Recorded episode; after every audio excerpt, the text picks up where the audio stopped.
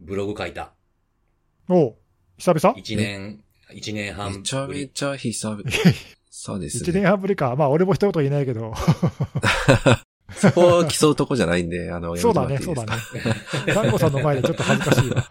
まあまあそうなんです。まあ僕らがいくら何を言ったところで恥ずかしいだけで終わる話ではあるんですけれども。そうね、はい。はい。何書いたんですか？僕はあの、ランサムの前回、あの、このポッドキャストで喋ったやつと合わせてみたらいいかなっていうので、ちょっとそう、グラフとか、ね、数字が結構出てきたかなと思うんで、その辺をちょっとまとめてみたみたいな感じですかね。いいっすね。うーん、なんか楽しかった、久しぶりに。何が、まあ、ブログ書くのが？うん、書いてる時楽しかった。なんか、あの、えまあ、こんなこと言うたら一部には怒られるかもしれないですけど、やらなあかんことあんのにあブログ書いてたんですよね。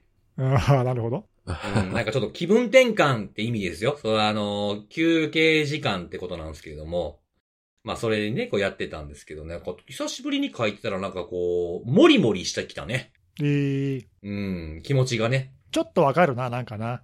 うんわ。かるうん。ほそう。だからところ、ところどころでね、あれ、あれこれもうちょっと追加で調べた方がええかなみたいなこととかを調べていくと、ああ、そうか、こうか、そうなんか、みたいなことも新たに分かってくることもあって。うんうん。確か。に。うん、なんかちょっと久しぶりにこう、はい、なんかカットなって書き始めたんですけれども。カットなって。うん、そうそうそう。それで楽しかったですね、いいじゃん久しぶりにね、なんか整理もできたというのもあって、やっぱ形にするっていうのは結構大事なとこもあるかもしれない。あー確ああ、かなるほど。ああ、まあ、今更ながらに気づいちゃったね、そういうところにね。うんやっぱこういうのを繰り返していくんですよ、やっぱり。初めてブログ書いた人みたいなコメント本当だよね。何何年目だよって感じだけど。いやでもなんか改めて感じることっていうのはやっぱ大事なことって多いんちゃうかなと思うんですよね。そうですね。うんはいそういう、こうね、初心を忘れずにね。そうそう、初心を本当に大事にしていかんといかんですなんね。そう。あの、去年のね、夏ぐらいにね、あの、辻井さんのあの、ブログのようなものは、あれはもう止まったんだろうか、みたいなことを書いてくださってる方がいらっしゃって。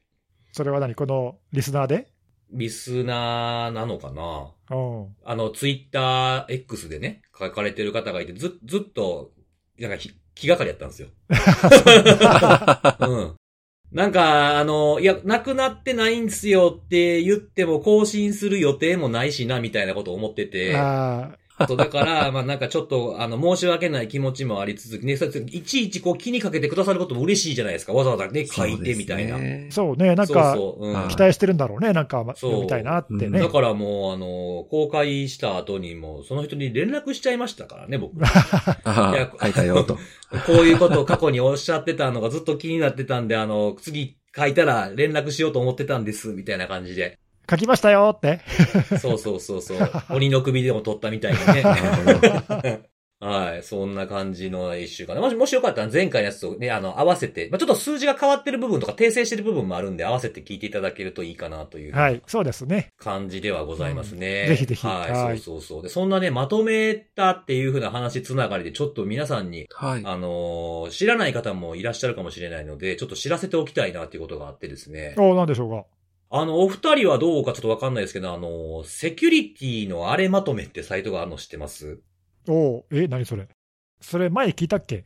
言ってないと思いますよ。それが、あの、全部の各回とかへのリンクとかもまとめられてて、あの、スフィンクスっていうのは Python のあの、文書生成のやつあるじゃないですか。うん、うん。それを使ってね、やってくれてるんですけど、あの、たと、ちゃんとシーズンいくつとか、あと用語集とかもあるっていうへえ。感じで、はい。あの、僕も知らなかったんですよ。え、それ、リスナーの人がうん。まとめてくれてるってことだよね。そうそうそうそう、お便りをね、たまにくださる方が、そういうのサイトを作ってくれてて、ええ、嬉しいね、それ。うたまたまね、その、ハッシュタグでセキュリティのあれのやつをこうずっと僕毎週こう見るんですけど、そこにね、あの、シージャーバナーっていう言葉がわからんかったから、ググったら、セキュリティのあれまとめっていうサイト出てきたみたいな。へえ、あ、何そういう用語とかもまとめてくれてるわけ？そうそうそう、用語ね、そうなんですよ。例えばね、あのね、まあ、例えばその KEV とか、はあ、はいはいはい。ノーティスとかそういうのもあるんですけど、シージャーバナーっていうのもあれば、例えば、なんか、アイキャッチとか、多分これはこの方が気になった、あの、普通、パッと聞いて分かれへんとか、セキュリティのあれならではの、例えばリスナーは3人とかね、うん、うん、うん。いうのもあるんですよ。あれ用語というか、始まってますとか最近言ってませんけど、そう、そういうのがね、まとめられてるのがあってですね。で、そこをさっきあの、この収録前に、あの、もう一回見とこうと思って見たらですね、そのさっき言ったシージャーバナー分かれへんかったらググり、分かれへんかったからググりましたよって言ってた方のツイートが引用されてて、あの、辻氏にはこのサイトが認知されているかもしれない。下のツイートにいいねがついてるっていうのが貼られてて、見られているみたいな。いや、だから嬉しいですよね。こういうのをなんかこう、まとめてくださってるっていうか。いいね。えー、なんか、本当だ、なんか今ちょっと見たけどさ、はいろいろ、なんかね、まとめてあるね、うんコーナーとかゲストとかさ。い。そうそうそうそうそう。なんかこうか、これまでのがセキュリティのあれの変遷みたいな。ね本当だ、放送一覧とかさ、すげえ、なんか、そう。えー、なんか、いや、ちょっと今俺、愛を感じてなんか嬉しくそうなっちゃった。なんですよ。あれで、あれで B ができてたっていう。すげえ、え、ちょっと、協力しようぜ、これ、ここに。これも全然協力ねしたいなんか、ですよね。わかんないことあったら言ってくれれば教えますよ。そう、そうですよね。はいはい。ぜひぜひあの、まあこれね、聞いてる方にはそのサイト見ていただいて、はあ、こんなまとめてはんのか、みたいな。ね、いや、これめっちゃ便利じゃん。そうなんですよ。ね。いや、ちょっと充実してこう、ここみんなで。そうそうそう。なんかね、あのー僕らほら、名乗らないことでおなじみじゃないですか。そうね、最初から名乗ってないもんね。だからね、特徴がね、ちょっと書かれてあるところもあってね、ああ、なるほど。そう、関西弁を話していればこの人。で、ネギスさんはね、一番声が低ければこの人。で、看護さんはね、看護さんはね、最後にバイバイする人って書いてある。確かに合ってる合ってる。うん。なんかこの辺の、なんかそのまとめてくれてるのも見事にまとめ、まとまってるっていうのもあるんですけど、こういうなんかこう、自分で手打ちしたであろう内容っていうところが結構ね、なんか、ツボをくすぐるんですおよね。もろいね、おもろい。いいな。そうそうそうそう。いや、本当ありがとうございますっていうのをね、ここの場を借りてお礼を言いたかった本当にっていうのがあ嬉しいです。ね。いや、ぜひ、はいあの、継続してくれると嬉しいですね。そうですね。なんか協力できることあったら言っていただければ。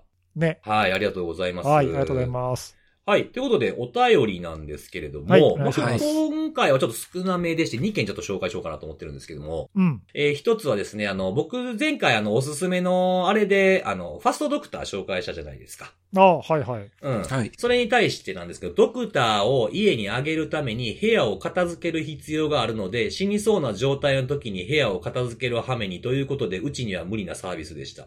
かっこ部屋片付けろよっていうね。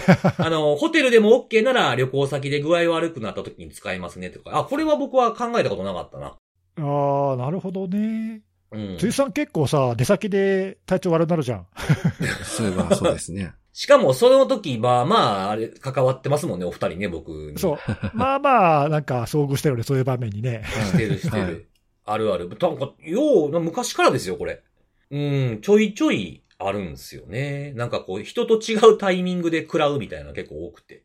ああ、そうか、なるほどね。まあ、家に呼ぶ。まあ、人によってはそういう、なんかね、ちょっと上げづらいとかあるかもしれないけどな。まあ、ね、その自分がちょっとしんどい状況とはいえ、で、し知らまあ、知らん人、お医者さんとはいえ知らん人をってなるとね、まあちょっとハードルは上がるのかな。どうだろうね。まあ、あの、逆にその何、知り合いは呼びにくいけどさ、まあ、見ず知らずの人だったら別に恥ずかしくもないし。まあ二度と会うこともないっていう考えもありかもしれないですよね。そうそう、特にうんまあ、緊急時にお医者さんに来てもらうとかっていうのは、はいまあ、そんなに気にしなくてもとは思うけど、まあ、程度の問題かもな。はいはいまあ、そうですね。そうですねまあでもこの辺はでもまあ、そもそもでっていうならば、まあなかなか難しい話かもしれないですけど、やっぱりね、あのー平時の備えっていうのがやっぱセキュリティも大事じゃないですか。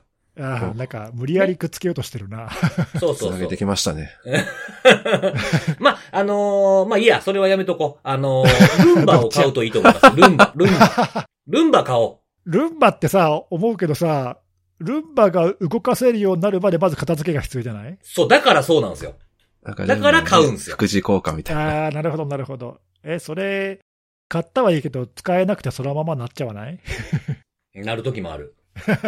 まあ、最近動かしてへんな、みたいなとこもある。ねえねえ、うん、適当に片付けましょうってことですね。そう、そうですね。はいはい。あともう一つ最後のお便りなんですけども、えーまあ、ランサムの前回はお話しした僕の、まあ、ランサムのあれということで、日本の教育機関や病院の件数が少ないのは、基本的に日本に住む日本人が相手なので、海外に知られてないからじゃないだろうかと。えー電子部品系とかが多いっていうのは、まあ、製品自体が海外で名を売ってくれてるっていうのもあるんじゃなかろうかという、まあ、推測というか、来てましたね。これどうなんですかねなんか攻撃者に聞いてみたいなって前々から思ってるとこなんですけど、病院とかっていうのはね、結構なんかね、見てると、いろんな病院がやっぱりあって、美容系とか、あとね、歯医者さんとかもまあまああるんですよ。う。うんんうん。だから、もしかするとですけど、これはもう本当、あの、見たわけじゃないから、あの、本当に推測でしかないんですけど、IAB とかが例えば仮にリモートデスクトップだとか、この脆弱性がとか、ボットでとかっていうようなところで売るときに、病院として売ってたりするから、買ってみたら実は小さな歯医者さんでしたみたいなのもあるんちゃうかなとかは思ってますけどね。ああ、なるほどね。その段階の分類でそういう、まあ、ミスっていう、そうそうそうミスってはないけど、うんなるほどね。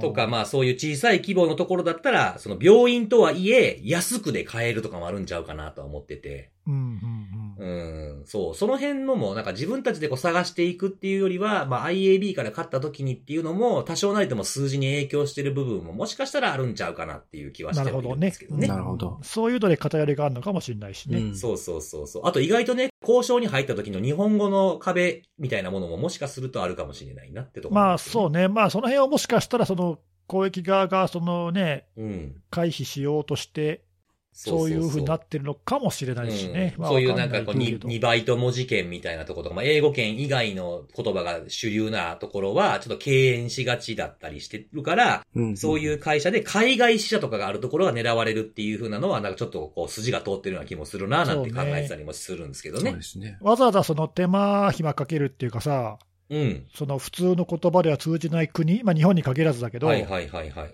を攻めるなりのその、それなりのその手間をかけるだけのメリットっていうか、ね、リターンがあれば。やると思うけど、まあ、特に他のその英語圏とかその、ね、もっとより簡単なところとそんなに変わらないんだったら、うん。まあ、わざわざ狙う必要はないっていうか、ね、避けようと思ったとしてもおかしくはないわね。そうそうそうそうそう。うんまあなんかいろいろ考えられはする。まあ答えはちょっとね、わからないですけど、まあいろいろ考えられるなっていう、はい。はいきっかけをいただいたお便りでございました。うん、ありがとうございます。はい。お便りありがとうございます。えー、まあ、他にもお便りですね、いろんな質問だとか、なんだとか、いろいろ意見とか感想とかあれば、えー、セキュリティのあれというハッシュタグをつけてツイートいただければ、ステッカーの印刷コードを差し上げます。はい。ということで、はいえー、セキュリティのお話に入っていこうかと思うんですけどはいも、えー今日は、じゃあ、そうですね、ネギスさんから行きましょう。おはい、じゃあトップバッター行かせてもらいますけども、はい。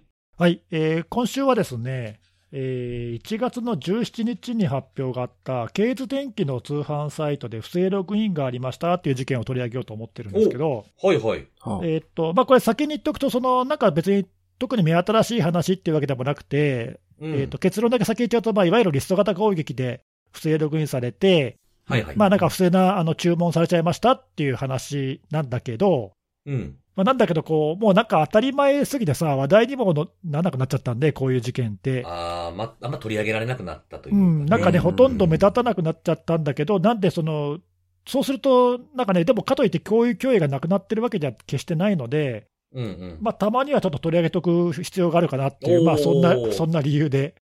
で、実はね、ちょうど1年前に第165回で、さっきちょっと調べたら、あの、同じようなことで、同じような事件を取り上げてるんで、ほう、ああ、それ理由も同じような理由で。そうそうそうそう、だからちょうど1年ぶりだから、まあいいかなっていう 感じなんだけど、まあ興味ある人はそちらもぜひ聞いてください。忘れないようにしよう的な。そうそうそう。うんまあ年に1回ぐらいいいんじゃないの？ちょうど。ああ、そうですね。確かに確かに。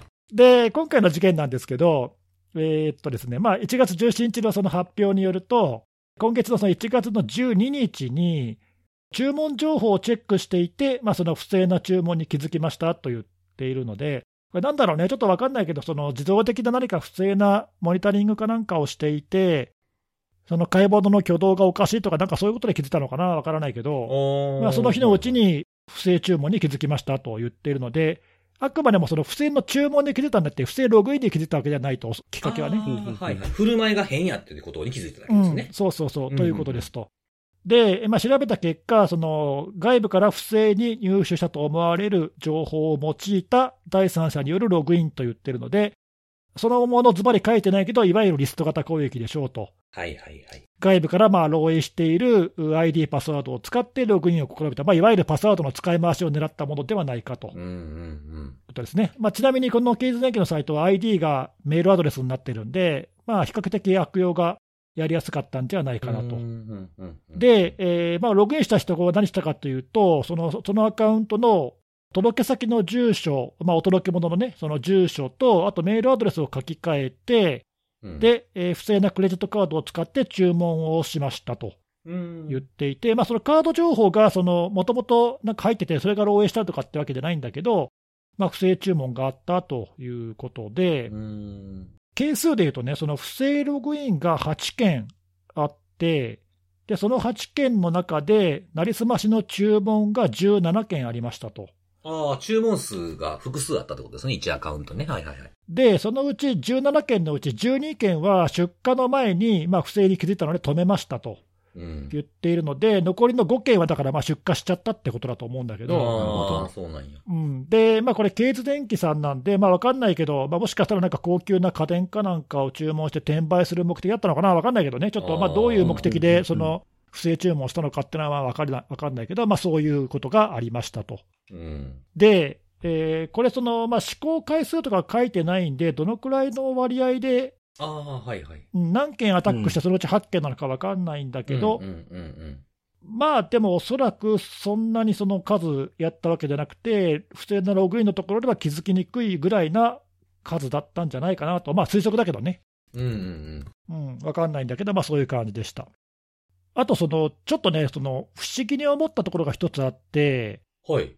これ、まあ今さっき言ったんだけど、メールアドレスと届け先の住所を変えるっていうのは、まあこれはその不正注文に気づかれないように、多分注文したら、多分そういう連絡がアドレスに届くだろうし、うんうん届け先もね、変えないと受け取れないですよね。まあ、これは当然かなと思うんだけども、うん。クレジットカードも外部で入手した、全く別人の、ね、カードを使ってどうも注文したっていうことなんあでー、追加してるってことか。じゃあ、カード情報を。でだとするとさ、あの分かんないけど、まあ、例えばその新規にアカウントを作って、うん。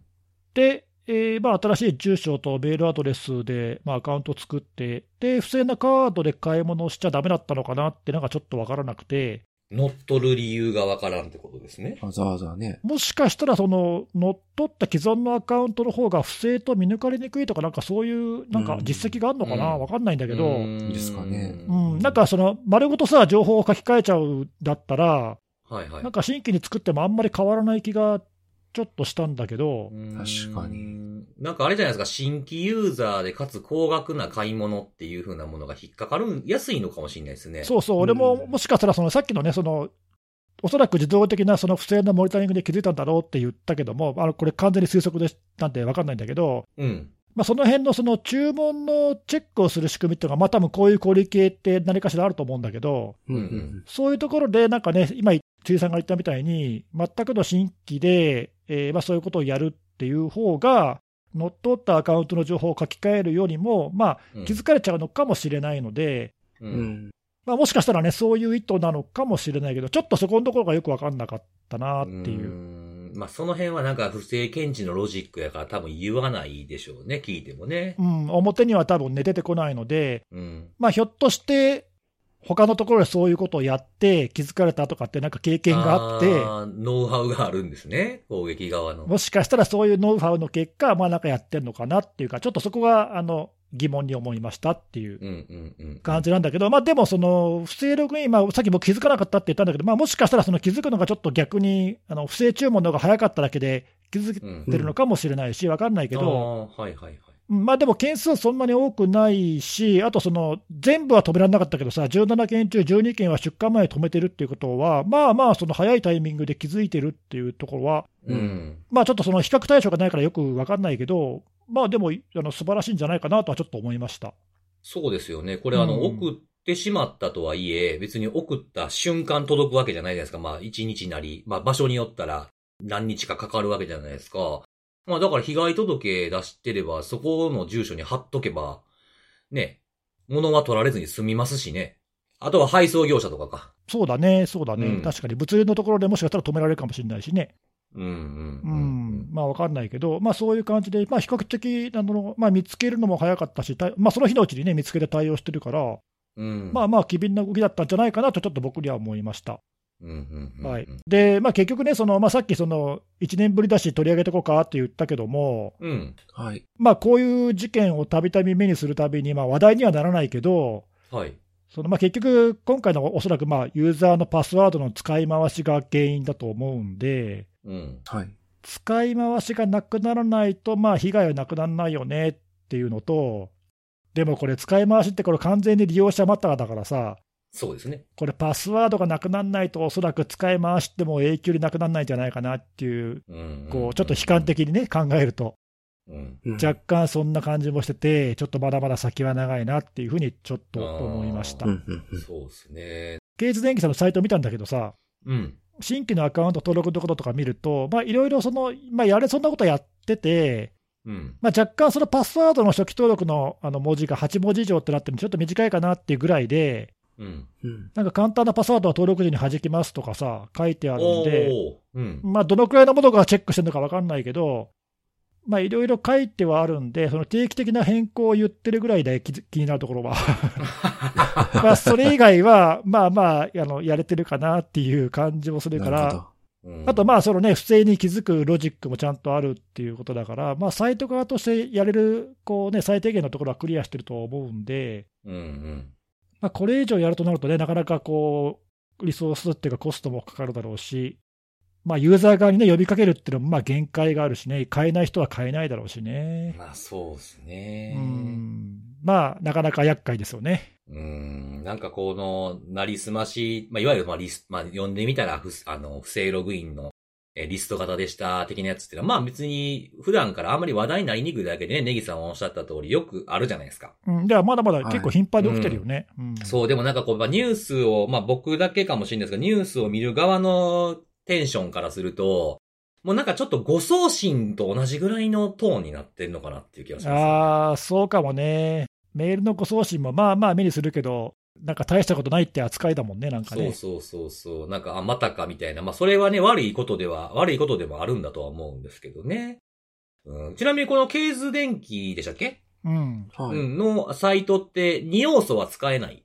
いや、なんかね、使えないっぽいんだよね。俺ちょっとこれアカウント持ってないんでわかんないんだけど、はいはいはいはい。うんうんそういうのは書いてないんで、あの今回の事件を受けて、そのうん。うん。不正なログインをされた、もちろんユーザーには連絡を直接してるんだけど、うん。それ以外に一般向けには、あのパスワード定期的なパスワード変更のお願いっていうアナウンスが出ていて、うん。はい。使い回しをやめてくださいねっていうのと、定期的に変更してくださいねっていうことを書いて、まあ、あと推測しやすいものはつけないでくださいねっていう注意喚起をしていて、うんうんうん。まあ、特にその二要素的なものをやりましょうみたいな話は出てないので、あーまあ、多分ないんだと思う。違ってたらごめんなさい。はいはい。まあ、あの、サイトサービス提供側からするとユーザーに対して言えることってそれぐらいしかないってことなんですよね、結局ね。そうね、まあ、だからさっきちょっとあの最低限やってるとは言ったけど、まあ、もしやってなかったとしたら、その二要素的なね、その認証の強化っていうとか、あとはまあ注文の時のそういった強化っていうのはあるのかもしれないけどね。うんうんうんうん。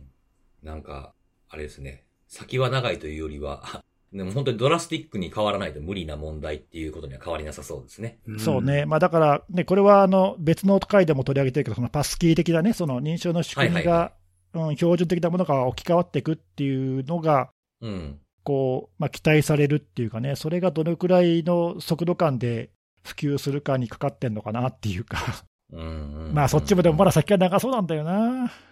うん。まあ、スマホでできるようになったら、またちょっとはマシかなと思いつつもね、なんか新たにわざわざみたいな。そう、どれもさ、ほら、あのね、使い回しの手としては、パスワードマネージャー的なものに覚えさせて全部変えるっていうのが、まうんうんうんあ、わかりやすい手だけど、うん。まあ、それもね、一般には普及なかなかしない、してない状況があるし、うんうんうん。ねね、うん、まあ、どれもこれも決定打にはかけるなっていう感じで、そうですね。はい。うん。まあ、乗っ取られて嫌な思いをした人から強固になっていくっていう、セキュリティ事故を起こした組織と一緒みたいな感じのそやつが繰り返せされてるかなっていう感じはしますね。うそうですね、まあ、被害を受ける前にね、気づけてら一番いいんだけどね、そういうのね。ん。まあ、実被害ない場合もありますしね。うん、まあそうだね、確かに。うんまあ、今回はたまたまね、注文があったけど、まあ、でもこれ、多分乗っ取られた本人は多分被害受けてないから、うんうんうん。直接的にはね、まあ、自分の情報が見られたくらいで、うんうんうんまあ、そう考えるとね、なんかあんまり、まあ、そこも難しいのかもね、そのあんまりインパクトがないと、その危機感につながりにくい点はあるのかもしれないけどうん。ああ、な。確かにね。その辺のなんか絶妙なバランスがこう、なんか状態が変わらない原因の一つかもしれませんね。そうそう、そこがね、うんバランスが変わらないと、多分攻撃側にとっていつまでもなんかね、うん。うん美味しい状況になってるっていう。うん。まあでもね、今回のやつは、これ推測でしかないですけど、あの、新しいアカウント作ってやるっていうのはもしかしたらハードルを1個上げたかもしれないっていうシステム側のね、対策としてあったのかなっていう気はちょっとしますけどね。まあなんかもうこれまた来年同じ話をしていただきたいなと。うん、まあ、そんなにさ、多分あの、件数がめちゃくちゃ多多いとか、はいはいうん、とか、なんかよほど何かちょっと特筆すべき事象がないと、うん、まあもうめったに話題に上らないからね。うん、うん、まあでも年に1回ぐらいは、ポッドキャストで取り上げたいなっていう。そうですね。はい。あの、僕のデータセンターの怖い話みたいな感じで。そうだね。定期的に取り上げていくみたいな。定期的に取り上げていくみたいなね。はい。はい。よろしくお願いします。はい。はい。じゃあ次はですね、菅野さん行きましょう。はい。えー、今日私はですね、あの前回も脆弱性の話したんですけども、うん。今回も、あの、続けて脆弱性の話をしたいなと思っておりまして。前回あれだもんね、はい今年は脆弱性をちゃんと見ていくぞ、みたいな。そうそうそうそう今年は見るとういうテーマで。込みをね。そうそう。はい。うんはい。まあ、言った直後にこれかって感じでしたけど、うんあの、イバンティの製品で脆弱性が見つかったということで、まあ見つかったというかもうすでに悪用が、うんまあ、もう多々出ているという話があってですね。はいはい。まあこれ結構大変な事態になってきたんでは、なってるんではないかというところでお話ししたいんですけど、あの、具体的な製品で言うとあの、イバンティコネクトセキュアっていうのと、まあ、あとあの、イバンティポリシーセキュアっていう、まあ、あの、リモートアクセスの、えー制御、まああるいは VPN 系の、まあそういった製品になるんですけど、うん。これあの、多分皆さん名前があんまり馴染みがないというか、まあ、イバンティってちょっとついてるので、まあ、ちょっとイメージしづらいかもしれないですけど、あの、前の名前はあの、 Pulse Secure とか Pulse Connect Secure とかっていう名前がついていたもので、うん。確か2020年でしたっけ？なんか買収されて、名前が、はい、変わって、今は Ivanti っていう名前がついてるんですけど、 Pulse Connect Secure の時もまあなんか脆弱性が見つかって結構大変だったんですけど、うん。まあ今回もまあ同じ製品で、まあバージョンこそ違うんですけど、えー、見つかったというところで、で、影響がそれなりにありそうだというのが、まあ前回もそうでしたけど、まあ今回も、うん。えー、まあ方々でスキャンした結果などが、まあ、報告されているところで、今今報告が上がっている件数で言うと、オリキシーってところが侵害されたデバイスのスキャンっていうのを、まあ、やってらっしゃるという結果を報告していて、うん。で、その件数で言うと、まあ、一番最新の状況1月16日だったかな？なんかそのスキャンした結果としては、おおよそ2100台ぐらいのデバイスが、まあ、被害に遭ってると見られるとうんいうところで、結構多いよね。あそうなんですよね。で、残念ながら日本も、まあ、結構多分この製品使っている国別で見ても多分日本が結構相当、うん。そうなんだよね。パルスセキュアって日本で結構メジャーな製品だからな。そうですよね。うんだから使ってらっしゃるところがやっぱり多くて、で、まあそこもあって、まあ日本でもまあ結構被害がえー出ているということで、まあ実際なんか JP サートコーディネーションセンターは、おそらくこのデータか何かを、あの、共有されて、まあ確認できているところには連絡を順次今している状況なんではないかなとは思うんですけど、うんうん。ご自身でね、やっぱり使ってるところがあればもう、すでにご対応されてらっしゃると信じたいんですけども、うん。うんあ、の、ぜひすぐに早々に対応がやっていただくのが、あの、重要かなというところで、で、脆弱性どんなものだったかっていうところをはいはい少しかいつまんで話すと、今回は2つの脆弱性の組み合わせで、まあ、いわゆるそのデバイス上で何でもできる状態になると。まあ、リモートがですね。あの、そういったもので。で、一つが認証をバイパスするという脆弱性で、で、もう一つは、えー認証は必要なんだけども、えーまあ、認証された状況下にあれば、デバイス上で任意のコマンドが実行できるというところなので、まあ、あの、鉄板の組み合わせですよね、もうこの時点であかんってなりますよね。はい。まあ、なので、うんはい。まあ、これ二つともゼロデーというところで、まあ、見つかった時点では、まあ、未修正だったということで、はいかつ悪用がすでに、うん。12月の、確か初めぐらいにはすでに、うんえー、悪用がされていたという形で、えー報告が出てるんですけど、二つの脆弱性の組み合わせというところで、まあさっきも言った通り、まあ複数のデバイスで、まあ、侵害されている状況があるというところで、で、うん。今回ですね、結構これ見ていて、まあ興味深いというか、まあこれ実際対応してる側からすると、あの、しんどいなと思ったのが、うん。侵害されているかもしれないデバイスに対して、どうやって調査をするかっていうところなんですけど、うんまあ幸いあの今回は、まあ以前あの、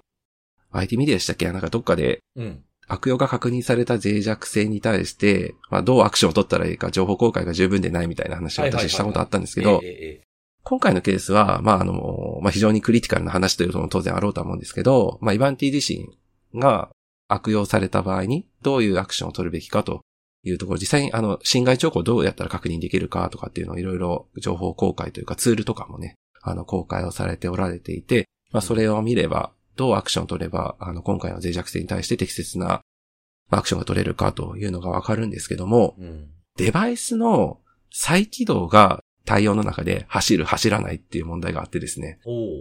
はい。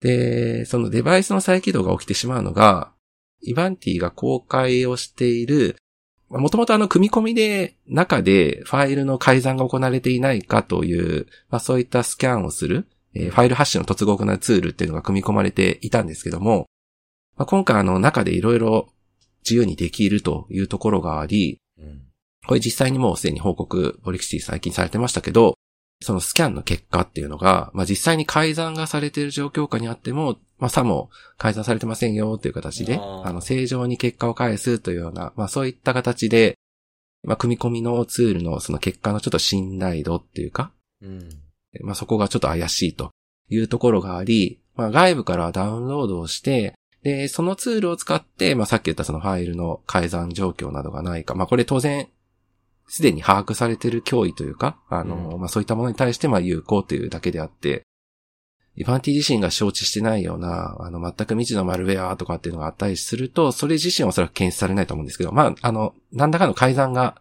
されていれば、それは検出ができるということで、うんうん、外部からえダウンロードして実行するスキャンツールっていうのを公開しているんですけど、うん、そのツールを実行すると、えー、自動的に再起動が走るというのがあって、で、今回結構その、永続化っていうんですかね。あの、仮に再起動されても、まあ攻撃者自身が継続的にそのデバイスを掌握できるような仕組みとして、まあさっき言ったそのファイルの改ざんとかをしてバックドアを仕掛けるっていう動きが、まああるので、まあ、ちょっとどこまで再起動してしまって良いのかダメなのかっていうちょっと線引きが難しいところではあるんですけど、まあ、実際調査を当たっているところなんかでは、まあちょっと再起動してしまうと、えー、まあ当然ながらそのメモリー上のデータとかっていうのはすべて上書きはされてしまうので、まああの詳細な調査っていうのがまあ難しくなる可能性があるので、まあできればあの、メモリのね、えー、保全とかっていうのを、まあ、していただくのが適切っていう形で、まあ、言っていたりとかってですね。まあ、なので、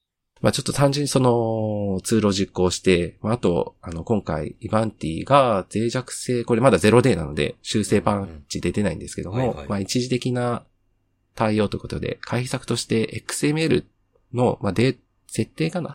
設定情報をま変更する、まあ、インポートをするというのを紹介してるんですけども、まあ、あの、そちらをやっていただきたいということで案内はしてるんですが、まあ、ちょっとこの辺の再起動が走るというところについては、まあ、これなかなか、まあ、実際に対応する側からすると、まあ、少し躊躇してしまうというか、あの、悩むポイントなのかなと。実際なんか JP サートも注意喚起の中では、まあ、まずは、組み込みのスキャンツールの方を試してみた方がいいというような形で、まあ、案内はしていたりもしつつ、まあ、とはいえ、イバンティは外から取り込んだツール実行しろっていう形で言ってたりもしたりするので、うん、まあ、ちょっとここはね、あの、担当者からすると、まあ、ちょっと対応にね、あの、悩んでしまうなっていうところがあったなっていう感じなのと、あと一点あの、これも、オレキシティが報告してたんですけども、えー、XML さっきその回避策の適用をするということで XML のインポートっていうのがイバンティが公開しているものがあるんですけども、うん、その XML のインポート、回避策の適用っていうのをしたデバイスにおいても、再び侵害されてしまったっていう、そういうケースを複数確認してますっていうのを報告しておられてですね。うん、これなんでこんなことが起きてるのかと。実際の XML のインポートをされるとですね、実際すでに攻撃可能な、まあ、実証コードって、もうインターネット上に広く公開されている状況なので、もう本当に誰でも試せる状況なんですけど、まあ、その公開されているコードを、まあ、試しても、XML のその先ほどの回避策適用されているデバイスにおいては、有効に機能しないというのは確認されているにもかかわらず、まあそういった事象が複数出ているというところについて、まあこれあの原因としては、デバイスに回避策を適用した後に、えー以前のバックアップ構成ファイルをまた改めてそのデバイスに対して取り込んでしまっているのが原因ではないかと。元に戻しちゃってるってことですか？まあそうですね。はいあの侵害されてるかもしれないっていうおそらくそういったうん。前提の上で過去のバックアップの構成ファイルをまあおそらくは、ちょっとすみません。ちょっとその、その辺の細かい話ってないんで推測ではあるんですけど、うん。まあおそらくは多分そういった背景からバックアップの、えー構成ファイル適用して、で、どうもその回避策として適用していた XML のインポートの内容というのも、まあ、無効化、あるいはまあ取り消し、削除されてしまうような、うんまあそういったことが起きていると見られていてですね、うん。まあ結果的に解釈適用したんだけど、再び侵害されてしまっているっていうような、なんかそういった現象が起きているので、まあ手順っていうんですかね。あの、そこについても注意をされた方が良いということで書かれていてですね。まああの、ここもまあ結構混乱というか、まあなかなか担当者のまあ迅速な対応というのが求められている中で、まあ結構混乱っていうのがあったんかなとかっていうのも、あの、見ていて思うところで、これ、まだ、ちょっと、状況としては落ち着いてないと思ってまして、うんえー実際、アメリカの CISA が、19日付だったかな緊急指令という形で、あの、連邦政府機関向けに、1月22日の午後11時59分、まあ、あの、実質その22日中ということで、うん。えーその期間までに、まあ、さっき言ったその回避策の適用であるとか、そういった対応を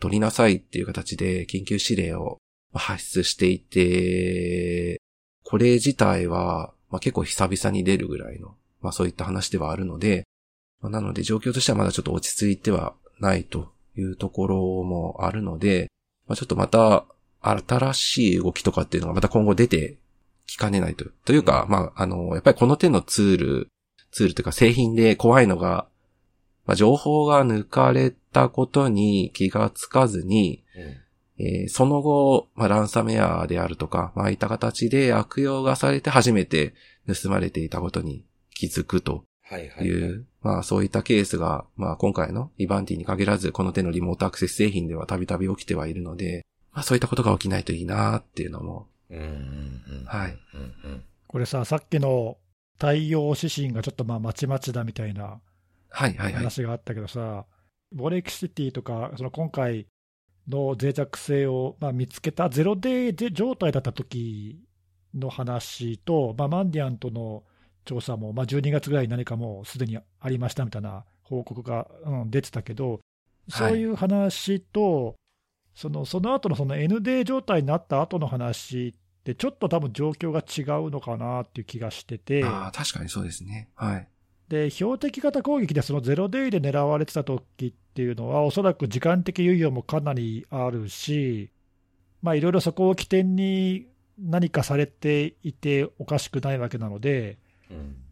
おそらくその、なんていうかな、その詳細な調査が求められるというか、はい。対応は慎重であるべきだと。思うんだけど、うん一方で、その今、その脆弱性の情報が公開されて、でその後すぐにほら、あのプルーフ・オブ・コンセプトのコードが出出ちはいゃったりとかさ、まあ、今回ちょっと運が悪いことに、その脆弱性が割とあの簡単な脆弱性だったんで、はい。こんなんあるんだっていうね。う。ん。実際コード見れば、うん。はい。これはちょっとすぐ悪用されちゃうぞっていう形だったので、まあ、それもちょっとあの運がわ運が悪いというか、あのよくまずかったんだけど、はい。まずかったってしょうがないんだけどさ、でそうすると、そのその後、まあ例えばいくつか報告が出てるけど、まあ、なんか普通のそのクリプトマイナーみたいな、そのしょうもない、しょうもないっていうか、はい。標的型とは思えないような、そのマスな攻撃が結構、うんはい使われたりだとか、なんかそういうのでこう侵害を受けてるケースも結構報告されてるじゃない。うんはい。なんで、そういうのとさっきのその標的型のケースって、まあ、本当は同列に論じちゃいけないんじゃないかなっていう気がして、だそのそっちのそのマスでたくさんやられちゃいましたっていう方は、ある程度、その詳細な調査よりも、まあ、なんかその何、分かりやすさを重視してというか、うんはい。だってその大規模なところばっかりとかそのやられるわけじゃなくてさ、まあ、ね、小規模なリソースもないようなところで、どういう対応していいか分かんないようなところもやられている、おそらくだろうから、うんはい。なんかそういうところにはこうシンプルな対応指針を出すみたいな方が、なんか良かったんじゃないかっていうか、そのさっきのさ、そのメモリがね、なんか再起動すると、うんぬんってのは、はい。まああの、うん。それはもちろん正しいんだけど、それはどうなんだろうな、このケースにそれを言う言うべきだったんだろうかっていう気は若干するしたんだけどな、うんうんうん。どうなのかな、わかんない、いやあの、その専門的に正しいことを言ってるんだと思うよ、思うんだけど、はい。うん。まあでもそれ言ってもしょうがなくないっていう気も若干するというか、そうですね。うん、それそんなやれって言って、そんなできるとこがどんだけあんのっていうかさ、はい。うんまあ、それを捨ててでもこれやった方がええんちゃうかっていうのを優先させてもよかったんじゃないかと。そうそうそう、まあ、うんその分かりやすく、もう改ざんされてるかもしれないから、中身のデータ信用できないから、外部のチェックツール持ってきて、あのチェックして、ダメだったら諦めなさいっていうか、はい。うんうん今回の CISA のエマージェンシーのディレクティブも一応そういう手順になっているから、そうですね。はい。うんまあ、そそれが分かりやすかったんじゃないかっていうか、最初からみんなそれで統一すべきだったんじゃないかなっていう気は少しするっねていうかね。そう、なんか言っている、まあ、あの、もちろん開発元が言っている内容を、まあ、まずは、まあ、優先してというか、うん見るべきだろうなとは思いつつ、うん。まあ、結構攻撃の動向とかを報告しているようなベンダーとか、まあ、さっきの注意喚起とかも含めて、まあ、なんかあの、統一されてないっていそうう感じが。ねまあ、難しいけどね、そのはい。ベンダーが言ってることは必ずしもいつも正しいかっていうとさ、そうなんですよね。そうどちらとも言い切れない部分が、まあ、過去にはい結構100%合ってるかっていそうなんうとだよねころがね。。うんあって、むしろその攻撃を観測しているベンダー、セキュリティベンダーとか第三者の方が正しいことを言ってたり、うんはい。まあ、あるいはね、そのさっきのその CIS との JP サートみたいなその公的なところが言ってる方があの信用が置けたりとか、まあ、ケースバイケースで違うから余計ややこしいんだけどね。そうなんですよね。しかも今回はすっごいこの状況の変わり方っていうのが早いなっていうのがまさに。これなんかでもさ、去年の夏ぐらいだったかな、ネットスケーラーの脆弱性の時とか、はい。あと、まあ、去年の後半にあったシスコの iOS だったああ、りとそうですねか。、はい。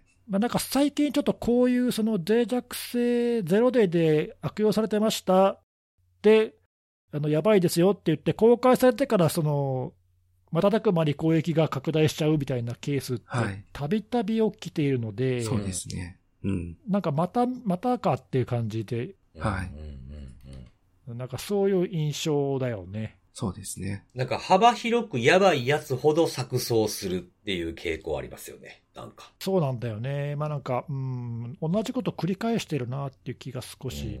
はい。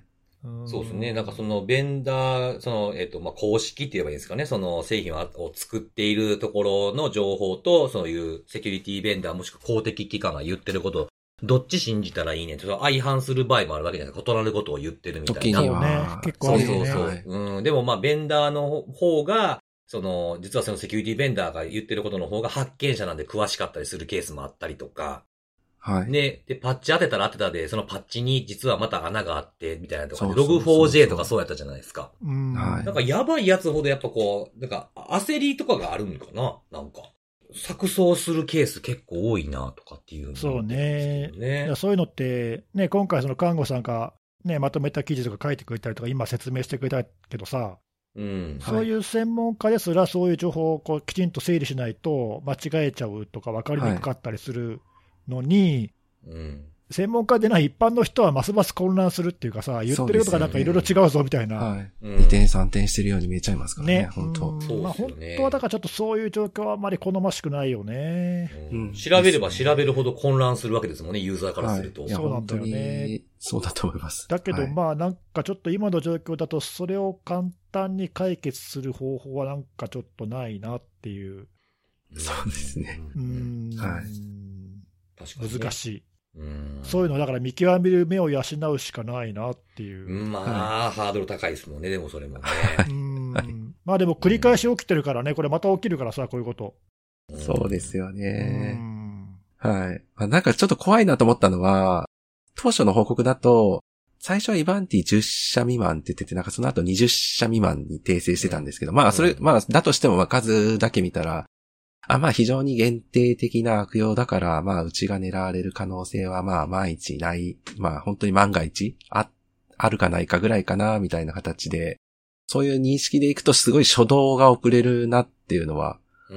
思っていて、で、まあさっき、あの、ネギさんおっしゃってたような、あの、脆弱性情報公開後にドッと広まるっていうのが、まあ今回のこのケースにおいても、まあまさに当てはまってしまっていてう、。うんん。もう、なんていうか、もう脆弱性修正されるまでにもう時間の勝負みたいな形で、その、攻撃者自身も、もう本当に、活動がある程度バレルの覚悟で、もう本当に大量に侵害するみたいな形の動きっていうんですかね。なんかそういうのをやってるように見えるので、まあだからやっぱりこの辺の最初の情報の捉え方っていうのを間違えない方がいいなっていうのは、そうなんだよね。まあだから、たびたびそういう話って出てくるけど、ゼロデイに対するちょっとね、考え方を少し改めた方が良いと僕は、ねうんはい思ってて、確かにゼロデイの時にはごく一部しか狙われないから、まあはい皆さんは狙わ狙われませんよってなるんだけど、うん。公開された後はそそうじゃないですよっていうことを、はい。うんちょっとね、あのそういう認識でいないと、そうですね。ちょっとまずいよね。なんかまあ、うんはいまあそれ言い続けるしかないのかな、そういうふうにな。うんこういう事例もありますよ、こういう事例もありますよって言わないとダメなのかもしれない、ね。ちょっと事例の積み重ねという形で、おね。話ししていくようなことしかないかなっていうのはちょっと今は見ていて思いますね。ですね。はい。確かになまあ、言うてること違う問題はそこをね、すり合わせしてる間に、どんどん攻撃もされていくっていう怖さもある、はい。状況また変わってきす。ますからね。はい。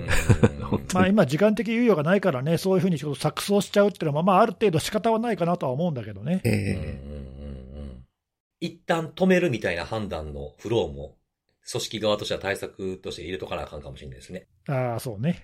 うん。んまあ、まあ今回のね、これは、あの、それも気になっててたんですけど、いろんなところが言ってるとこちゃうぞみたいなのもあったんですけど、 Ivanti って何みたいな。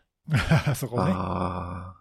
Pulse Secure、Pulse Connect Secure やっけ確か。うん今、そうですそね。れとはいイコールになってへん人も多いん、まあ多いっていうか、まあいるんじゃないかって思って結構いてると。思いますよ。そうそう。はいほんであのー検索ししたんですけど、大体もうニュース記事は、イバンティ製とか、イバンティの VPN 製品にとか、まあ、あとはその製品名書いてて、旧パルスコネクトセキュアっていうのをタイトルに入れてるところってほとんどないんですよね。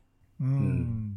うん。検索してニュースで見てみても、やっぱりや、まあ、まあ、それはそうなんですけどね。もう買収されてるからもうない会社なわけなんで、うんまあそれはそれでおかしいことではないんですけど、IPA だけがね、ちゃんとね、タイトルに、カッコ旧 Pulse Connect Secure って入れてて。まあ、なんかね、それ、まあ、 Ivanti 自身もさ、うん。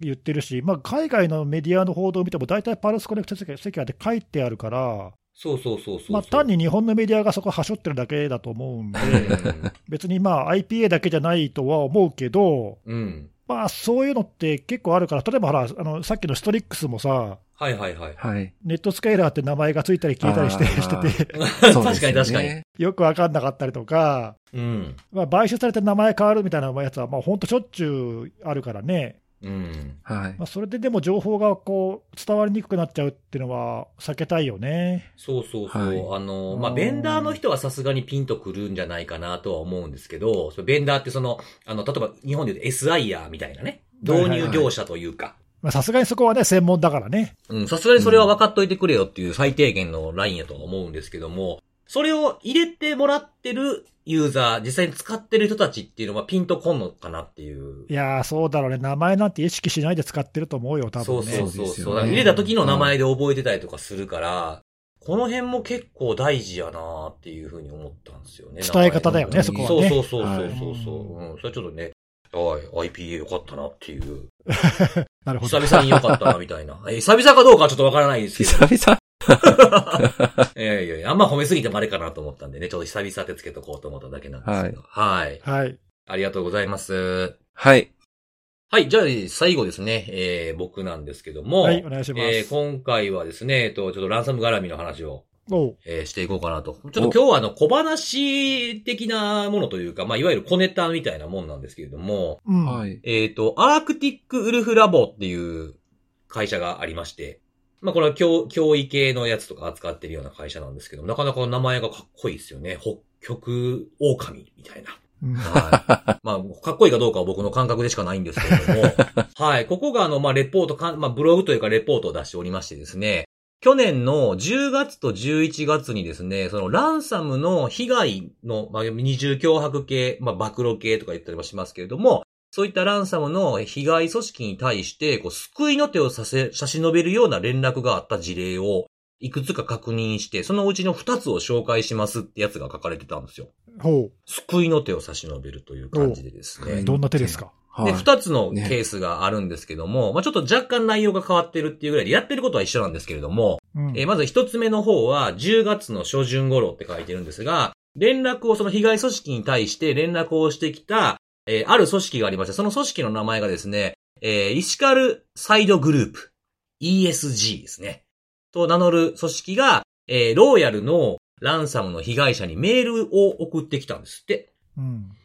で、その、その人たちは、その、この ESG はですね、えー、ローヤルがリークしているそのデータに対するアクセス権を獲得したというふうなことを言ってきているんですよね。ほう。まあ、いわゆるインフラに攻撃者の、攻撃者というか、まあ、そのランサムのローヤルのギャングのインフラに侵入して、あんたのところのデータを削除するか、もしくはそのサーバーにあなたが、あなたたちがアクセスすることを手助けできるんですけどっていう連絡をしてきたんですって。うん、なかなかイシカルな感じですよね。どら辺がエシカルやね。逆イシカルな感じがしますけれども。うんはい。で、あの、それが一つ目のケース。で、二つ目のケースが、まあ、次の月ですね、11月の初旬頃にですね、えー、これちょっと読み方難しいんですけど、あの、X アノニマクスみたいな名前なんですよね。うんうん。うん。まあ、X でアノニマスの S を省いた、あのー文字を囲んでいる。というこれは人物が、アキラランサムの、えー被害者に、あのー連絡をしてきたと。で、同じような感じで、あのーリークしてる、そのデータを保存してるサーバーへのアクセス権獲得したから、消せますせと。もしくは手伝いますせと。同じような連絡が、違う名前を名乗るものから連絡があったと。ほう。はい。で、これを二つに関してはいくつかの共通点があってですね、えーまあ、その共通点をちょっと紹介する、いくつか紹介すると、例えば、セキュリティ研究者を名乗っていると。で、先ほど言った通り、その、ランギャングの、ランサムギャングのインフラへのアクセスができるよから助けられるよという主張をしてくる。で、データ消してあげるよとかですよね。で、あと、まあ、メールの後のこれやり取りのこと言ってると思うんですけど、まあ、トックスチャットでコミュニケーションをすると。おなんかランサムのアクターっぽいな。なんかだんだんちょっと雲行きが怪しくなってくる じゃないですか。なんか、うんはい大丈夫かという感じが。支払い金額、もちろんこんなことタダでやってくれるわけなくてですね、両方とも同じ金額の提示やったんですって。おえっ、と、ちなみに 5, 5ビットコイン結構な値段ですね。結構な。3000万いかんぐらいなんですけれども、そうそうそうそう。まあ、あとはまあ細かいことを言うと、このまあメールを送ってきたメールの内容、まあ名乗ってる名前は違うんですけれども、まあよく似か似通った重複する10個ぐらいのフレーズがあったと。だから同じなんじゃないかっていうふうにここは分析してるんですよね。送ってきた人たち、人、人たちがですね。なるほど。はい。まあもうここまで話したら、もう雲行き怪しいんで、こんなんおかしいやろって思うでしょ。うん。その通りでおかしいんですよ。うん。で、はいそのおかしいっていう風なのがバレたっていう風なところが、その怪しい点っていうのがいくつかあって、まあ向こうがちょっとこうやらかしてしまったというか、あるんですよね。向こうがミスってると。この助けてあげるって言った人たちが。で、さっき言ったそのローヤルの方を助けてあげるって言った方なケースの1の方では、最初にあなたのところがやられたのってローヤルでしょって言わずに、トミー・リークスでしょって言ってきたんですって。ほ違う名前のランサムの名前を言ってきたんですよ。トミー・リークスって、なんかめちゃマイナーやんって思いますもん、本当に。う。うん、あんまり聞かないよね。トミー・リークス・ジョーンズみたいな感じのね、なんか、俳優さんを思い浮かべるような名前もちょっとありますけれども、はいまあ、。そんなマイナーな名前もありまして。でそれが1個目のこうミスですよね。もう1個ケース2の方なんですけれども、えーそのケース2の方の、えー被害者はどうもなんかアキラとの交渉を試みたみたいで、その時に暗号化を行ってるけどデータは盗んでないっていうふうにアキラが回答してるみたいな。うん。ほうあれ？おかしいよ。なんか話が食い違ってるやんっていうふうなことで、まあ、ケース1も2も、まあ、ともになかなか致命的なミスを向こうは犯してるなってとこなんですけど、ケース2なんかね、少なくともまあ、アキラの関係者とかではないってことはわかりますよね。中身入れてないんちゃうかってことも分かってしまうというふうなことで、これは要は、あの、やられた、やられてしまった被害があるところに対して、おそらく、その、リークサイトを見て、詐欺を働こうとしたと。なるほどね。こういう消せる能力もないのに、まあ、ふっかけてきたっていう風なとこだと思うんですよね。まあ、いわゆるなんかこう、追い打ちというか、追撃というかちょっとわかんないですけども、まあ、そういう詐欺を働こうとしてきたという風なところで、で、これに関してですね、ちょっとあのー久しぶりに見た名前なんで、トミー・リークスのことをちょっと久しぶりに調べ直してみたんですけど、この今回の件と、そのトミー・リークスが昔起こした、えー件にちょっと似たようなケースがあったんですよ。ああ、そうなんだ。うん。トミー・リークスっていうのは、その以前ね、その、スクールボーイズ・ランサムウェア・ギャングっていうグループと同じで指摘されてたギャングなんですよね。うん。例えばそのなんかチャットへのアクセスしたとき、まあその交渉とかのチャットへのアクセスしたときの、まあ画面が結構同じようなものを使ってるとか、リークサイトを持ってないとかっていう共通点があったのと、ここで起こしたこのトミー・リークスとスクールボーイズ・ランサムギャングの致命的なところは、スクールボーイズ・ランサムギャングのチャットにアクセスしてきた人に対して、どうもトミー・リークスですっていうふうに言うてるっていう。なんか、ちょっと、あれだ、おそますだね、なんかね。んそうですねなんか、まあ、たまたまのね、一致かもしんないですけど、これ、あの、実は、もともと同じ奴らやったら結構興味深いななんて思いながらね。うん。はい。なんかなかなかこう、奇妙な一致があるななんていうふうに思って、結構、はい、面白い、面白いというか、はい、思ったというようなところですね。で、まあ、これ見てて、まあ、感じたとこなんですけど、まあ、こういう後追いみたいな感じで来るような恐喝とか詐欺みたいなもんで、特に新しいもんでもないんですよね。うん。例えばなんかコンティとかがいた時代とかだと、そのコンティのその攻撃で設置したバックドアを、身代金を支払った後に2回目の攻撃で違う攻撃者が来たっていう風なものもあるんですよ。うんうん。うん。まあ、例えばそのなんかうまいことこう、ラーストアフィリエイトのやり取りがうまくいかなくなったケースとかも結構過去あったじゃないですか、いろんなギャングの中で。うんうん。それで、そのまあ、払い背に売っちゃうみたいなことがあったりだとか、あとはなんかその、ほぼ同時期に同じ組織の、えーリークの情報が複数のギャングのリークサイトで出てる。ああ、あったね、っていうね。うん。そうそう、結構いくつかちょっと時期ずれてるのもあったりとかするし、同じような時もあったりするんですけど、前にも前回紹介したほら、 NoEscape が詐集する時に出口詐欺やったみたいな話したじゃないですか。うんうん。その時に LockBit が、あの、うち受け皿になりますぜ、みたいな。その情報をもらえれば、うちのインフラ使っていいっすよ、みたいな感じで来たりすることもあるので、まあ、2回3回同じネタでこう脅迫、脅迫されるみたいなものっていうのは、まあ、過去にもあったかなっていうふうなことなんで、まあ、これ考えると、まあ、リークサイトさえ見てれば、こういう簡単なこうブラフを、ブラフというかこう、釜掛けみたいな感じでやってくるっていう脅迫はいくらでもできるなっていうふうなことはあるんですけど、まあ、このポッドキャストでも、まあみんな3人ともよく言ってる通り、まあ暗号化に関してはあれかもしれへんけど、データ削除してもらうためだけの金銭の支払いっていうのも一切しないっていうポリシーの方がいいなっていうのがね、今後ますますなるなっていうふうに思ったというお話でございます。なるほどな。これでまあ、しかし、その、まあ、やり方が若干お粗末な点はあるけどさ、うん。これ、騙される人いるのかな？どうなんですかね？まあ、これ、今回たまたまその2つのケースだけ取り上げて紹介されてるけど、うん。思いつきで言えば、これ、まあ、誰でも、さっき辻さんも言ってたけど、誰でもすぐ思いつく話だし、はい。はい。まあ、他にもいっぱいこういう事例があってもおかしくはないと思うんだが、うんうんうん。どのくらいそんなに騙されて、その、お金払っちゃうっていうか、なさそうな気はしますよね。うんそうですあんまりね。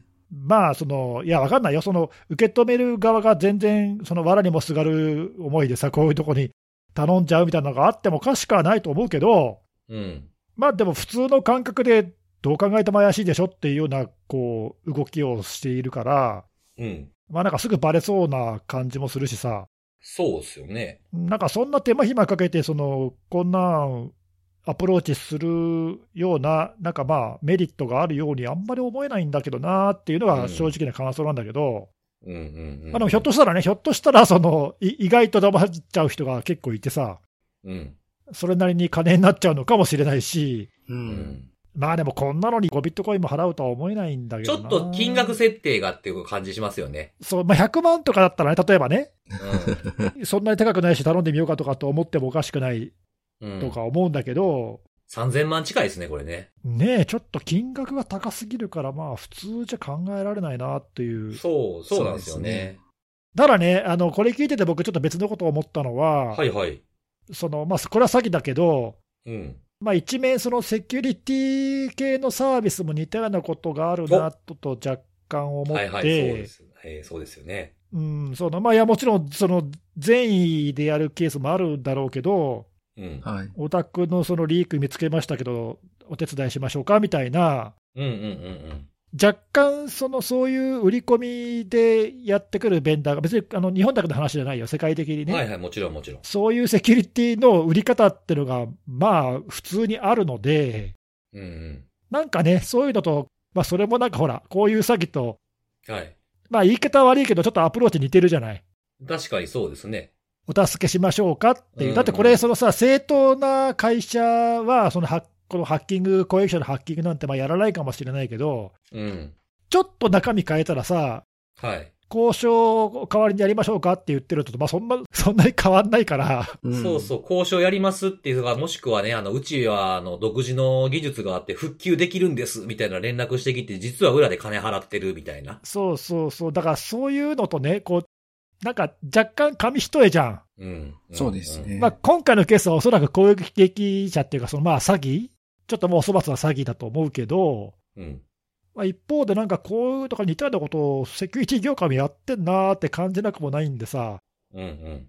なんかそれは良くないよね、そのひ被害者側っていうか、受ける側からすると、その線引きがね、明確でなないように感じられるっていうのは、うん。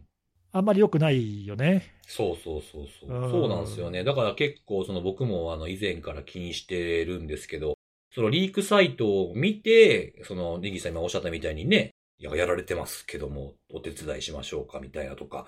あとは昔ちょいちょいなんか小耳に挟んだ話で言う、あの言うと、あの、アンダーグラウンドフォーラムでオタクのメールアドレスとパスワードが漏洩してるんですけど続きが聞きたければ、みたいなね、やつもああったなんて聞いたこともあるんですけれども、はいそうそうそう。だからそういうやつって、どれぐらいあるんですかね日本国内とかでってなって気になっててね。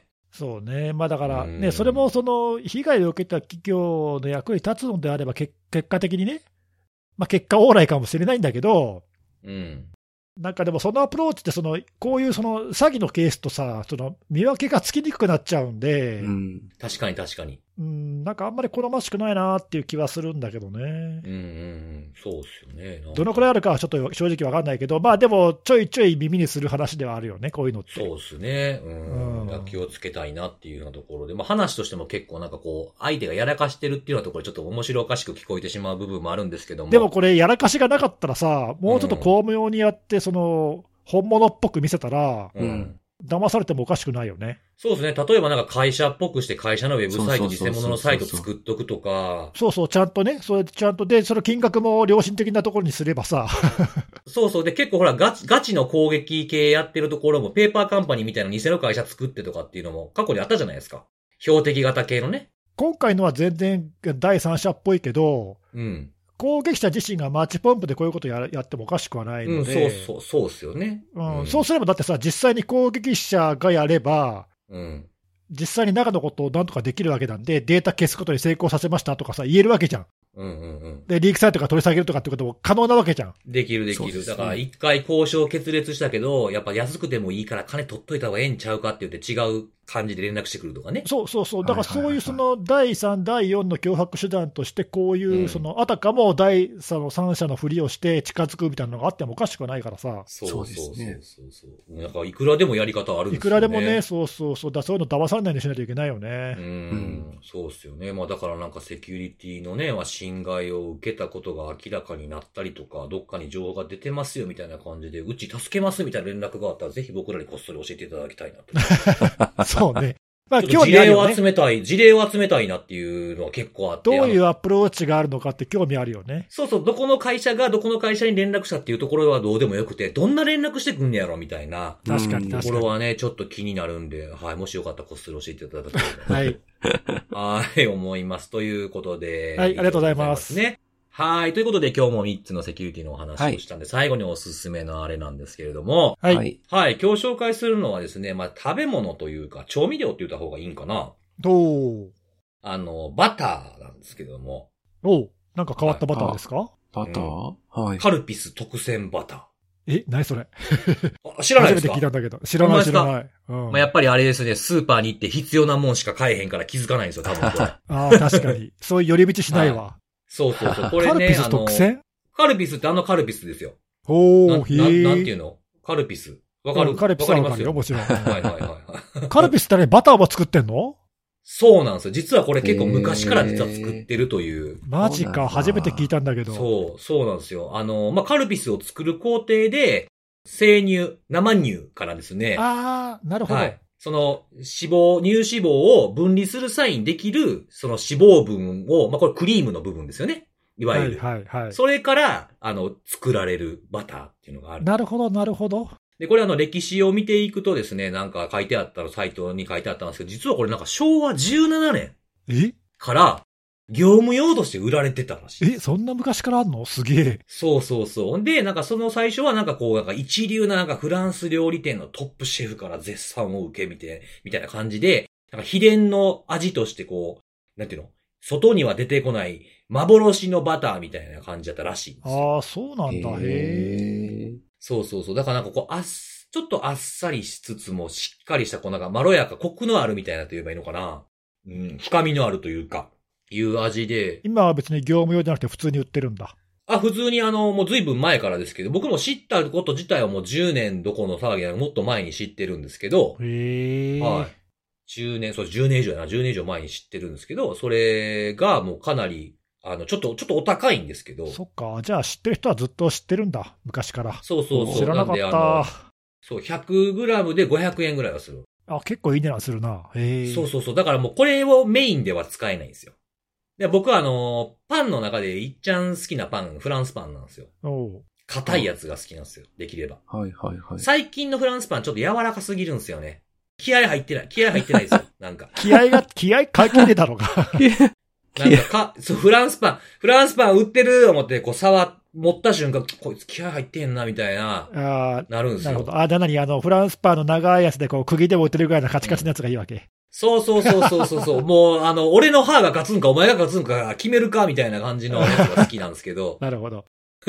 で、まあ、たまにフランスパン食べたくて買ってきて、そういう時だけ使ってますね。だかあへえ。ら本当に月に1回あるなしなんで、全然減らないですけど、そんな言うほど。ババシバシは。そこまで言うならちょっと食べてみたい感じだな。うん。ちょっと、なんか贅沢にみたいな。そうだね時。え、これうん、普通にどっか手に入るの？その辺で。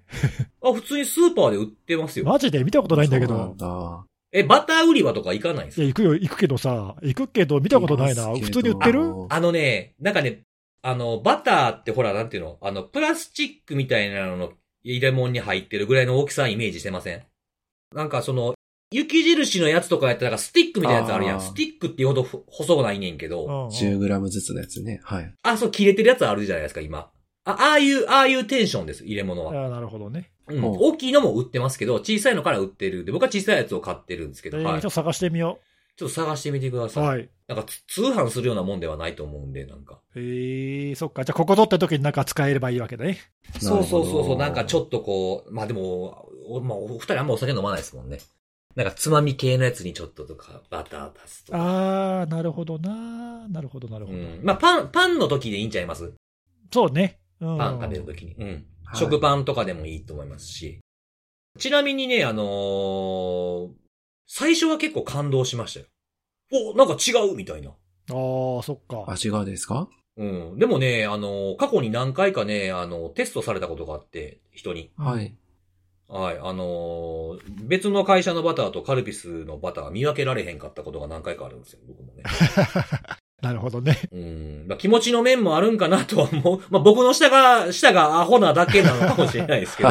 まあまあでも美味しいんで、一回ちょっと試しにやってくる、見るぐらい食べて、まあ500円ぐらいで済みますからね、一回、ね。そうですね。はい。一回試していただければいいんじゃないかなというふうなおすすめのあれでございました。はい。ありがとうございます。はい。ということで、また次回のお楽しみです。バイバイ。バイバーイ。